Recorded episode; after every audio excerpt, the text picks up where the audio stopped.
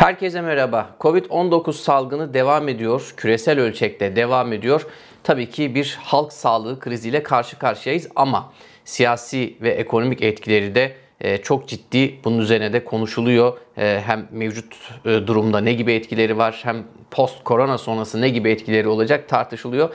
Diğer yandan diplomatik açıdan da çok önemli bir e, sorun yaratıyor. Birçok e, ülke arasındaki ilişkilere baktığınız zaman e, özellikle Amerika Birleşik Devletleri ile Çin arasında zaten süre gelen rekabette, gerilimde yeni bir cepheye dönüşmüş durumda Covid-19.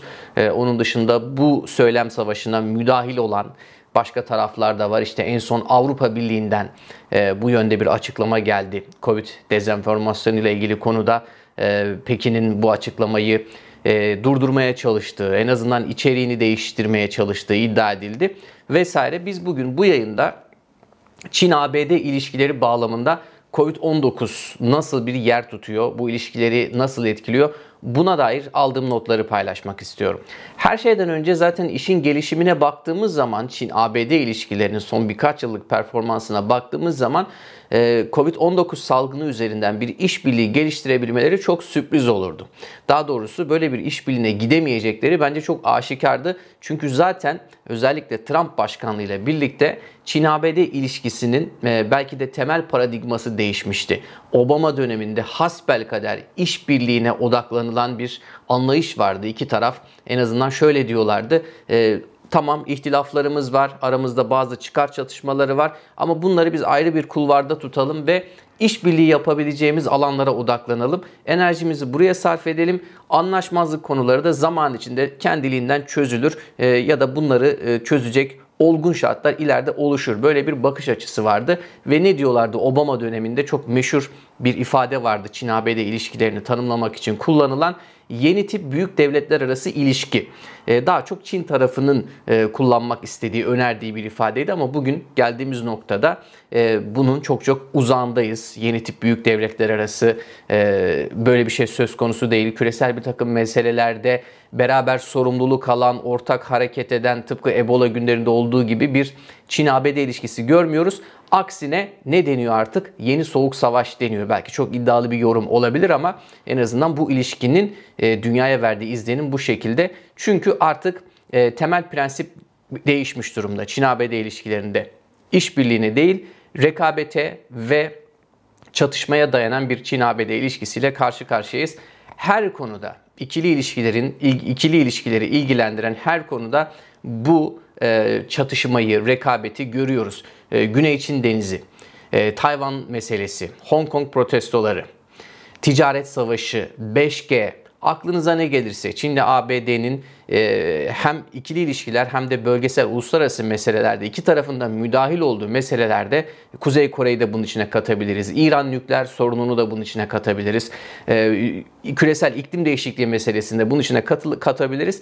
İki taraf artık işbirliği zeminini kaybetmiş durumda. Bunun birçok sebebi var. Dolayısıyla zaten bu bu süreçte gelinen bu noktada e, küresel bir halk sağlığı krizi karşısında e, Çin ve ABD'nin bu noktaya gelecekleri aslında belliydi. Bir söylem savaşına, bir propaganda savaşına tutuşmuş durumdalar. Bütün dünya koronavirüs salgınından bir çıkış yolu beklerken, bir aşı, bir ilaç beklerken şu an dünyanın 1 ve 2 numaralı ekonomisi arasında virüsün kaynağına dair tartışmalar sürüyor. Burada şunu not etmek lazım. Mevcut söylem savaşı aslında iki tarafa da belli faydalar sağlıyor. Baktığınız zaman en azından kısa vadede belli faydalar sağlıyor. Trump yönetimi açısından baktığınız zaman yaklaşmakta olan bir seçim süreci var öyle değil mi Amerika Birleşik Devletleri'nde? Burada birçok Amerikan başkanında olduğu gibi Trump için de Çin'le didişmek çok kullanışlı bir kart oluyor seçim sürecinde. E, Trump'ın böyle bir e, fayda beklentisi var. Çin açısından baktığınız zaman da e, içeride ulusal gururu belki kabartarak bir çeşit e, kenetlenme duygusu yaratılmış oluyor ve e, Çin'in salgına karşı e, inşa ettiği özellikle salgın kontrol altına alındıktan sonra belli ölçüde kontrol altına alındıktan sonra diyelim e, bir anlatım inşa edilmeye çalışılıyor. Bu anlatımın da önemli sac ayaklarından biri aslında Amerika Birleşik Devletleri ile girişilen e, söylem savaşı oluyor. Yani iki tarafında aslında işine yarıyor. İki tarafa da belli meşruiyet zemini yaratıyor karşılıklı giriştikleri bu söylem savaşı. Peki iki taraf bu söylem savaşından belli faydalar sağlarken dünyaya bunun ne faydası var? Açıkçası çok bir faydası yok ve e, birçok konuda da bir risk oluşturuyor. E, dünyanın işte kimilerine göre G2 olarak artık adlandırılan Amerika Birleşik Devletleri ve Çin arasındaki bu gerilim her türlü konunun bir e, ulusal güvenlik meselesi olarak algılanması, bir rekabet sahası olarak algılanması uluslararası kuralları, uluslararası mekanizmaları ve normları işlevsiz hale getiriyor. Bunun e, şu an en taze örneğini mesela Dünya Sağlık Örgütü üzerinden yaşıyoruz.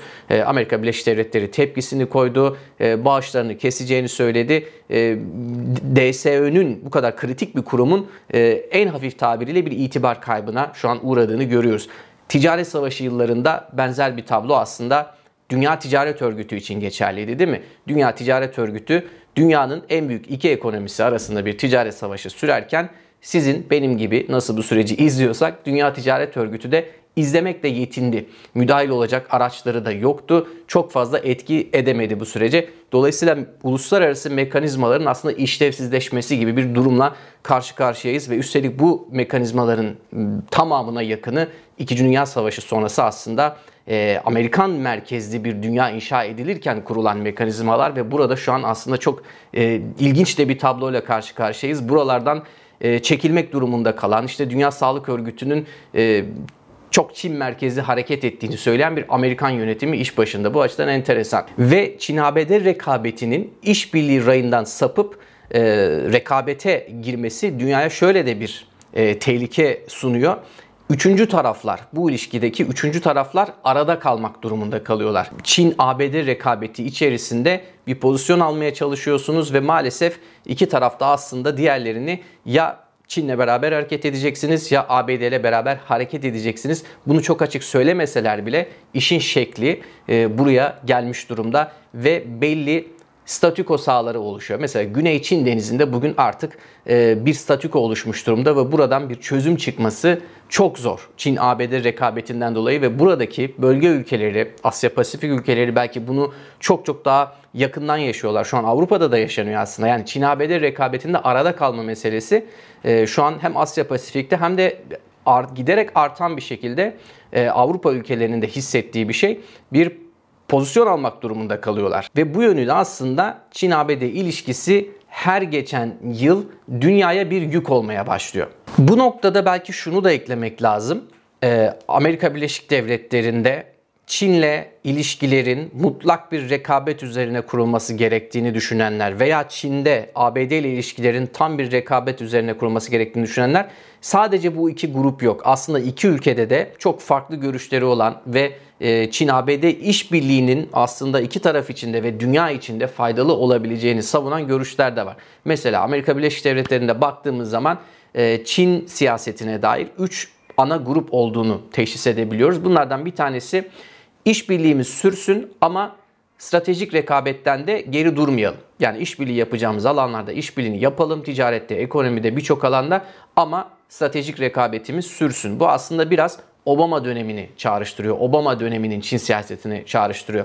Bir diğer yaklaşım Amerika Birleşik Devletleri içerisinde Şahin kanat. Bunlar mutlak bir Çin karşıtlığına dayanıyor. Hatta e, Çin'in mevcut rejimini bile sorgulayacak şekilde ki son yıllarda Dışişleri Bakanı Pompeo, Başkan Yardımcısı Pence'in açıklamalarına baktığınız zaman bunun örneklerini görür, gö, görebiliyoruz. E, tam bir Çin karşıtlığı üzerine e, bir söylem e, görüyoruz. Bir diğer kanat belki Amerikan siyaseti içerisinde küreselciler diyebileceğimiz Çin'le işbirliğini savunan Çin'in bu kadar net bir tehdit olarak algılanmaması gerektiğini savunan, Çin'le ABD işbirliği yaparsa zaten bir ortak akıl oluşacağını, bir e, ortak yönetişim sistemi oluşacağını, iki tarafın çıkarlarının da e, son kertede buluşacağını savunan bir görüş de var. Belki Henry Kissinger'la vücut bulan ya da onunla diri tutulan bir ümit diyelim Çin-ABD ilişkilerine dair.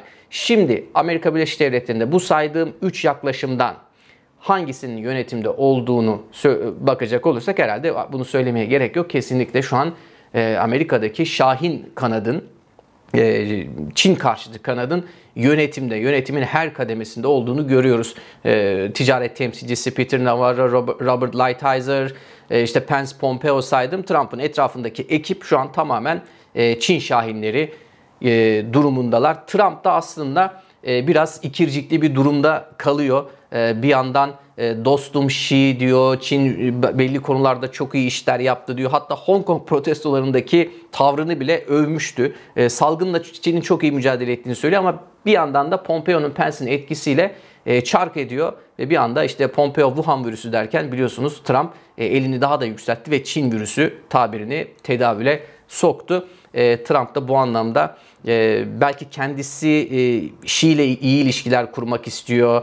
E, Kuzey Kore ile de biliyorsunuz öyle bir ikili ilişkiye gitti. İkili ilişki derken iki ülke arasındaki ilişkiden ziyade bayağı liderler arasındaki ikili ilişkiden bahsediyorum. Kişisel bir e, diplomasi kanalı açmaya çalışıyor ama diğer yandan ekibi tabii seçtiği ekip e, son derece e, sert e, gidiyorlar. Çin tarafına bakacak olursak da aslında Çin'de Amerika Birleşik Devletleri'ndeki kadar şahin bir e, ekibin yönetimde olduğunu söyleyemeyiz.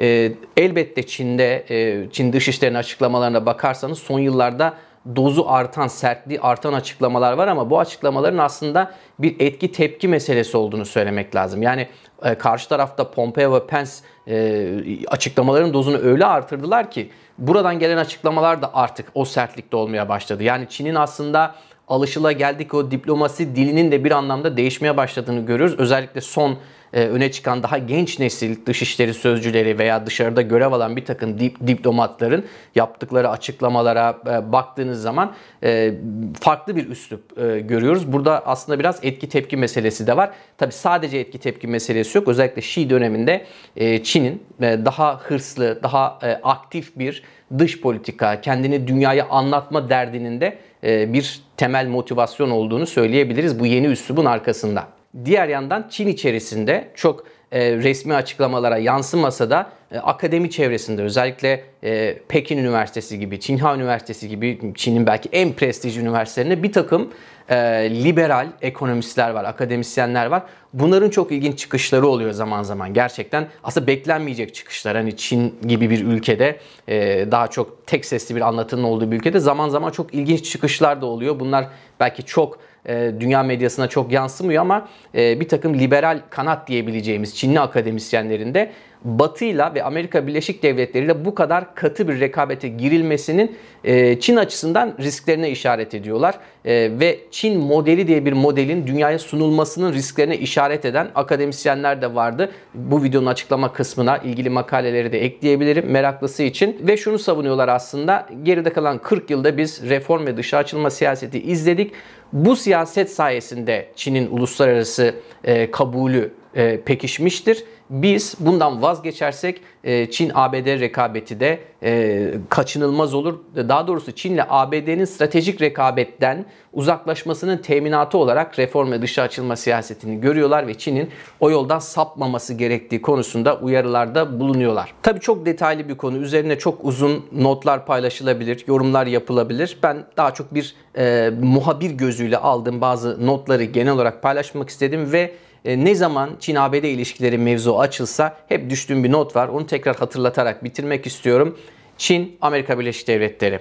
Değerler ve sistemler açısından böyle iki karşı kutba koyma eğilimindeyiz. Belki Soğuk Savaş döneminden kalan algılarla da ama bugünkü noktada, bugün Çin-ABD ilişkilerinin geldiği noktada ben bunun mutlak bir Çin-ABD karşıtlığı üzerinden bu rekabeti okumanın yanıltıcı olabileceğini düşünüyorum. Şahsi kanaatim bu yönde. Ee, Çin ve ABD'nin e, nasıl söyleyelim Çin'in Amerikalaştığı, Amerika'nın da Çinleştiği, daha önceki videolardan birinde de kullanmış olmalıyım bir ifadeyi durumlar var. Bunlara karşı uyanık olmak lazım. Bunlara karşı dikkatli olmak lazım ve ne dedim? Çin-ABD rekabeti, söylem savaşı iki tarafa da kendi kamuoyu anlamında, kendi içlerinde belli avantajlar sağlıyor. Ama dünyaya zaman kaybettiriyor. İşte bugün küresel bir halk sağlığı krizi karşısında biz aşı konuşmamız gerekirken bu salgınla küresel bir dayanışmanın e, belki yolunu açmamız gerekirken şu an başka şeyler konuşuyoruz. Çin ile ABD arasında virüsün kaynağı tartışmasını izliyoruz. Dolayısıyla bu Çin ABD karşıtlığının çok yapay, geçici, e, güncel açıklamalara dayanan bu karşıtlığın e, dünyaya zaman kaybettirmesine, üçüncü tarafları arada bırakmasına müsaade etmemek lazım. Bu anlamda Dünyadan itirazlar da zaten yükseliyor. En son Singapur Başbakanı'nın Macron'un açıklamaları vardı. Bu söz dalaşını birbirinizi suçlamayı bitirin dediler. Bu itirazların ileride artacağını da öngörebiliriz. Son sözüm de bu olsun. Gelişmeleri izlemeye ve paylaşmaya devam edeceğiz efendim. Kalın sağlıcakla.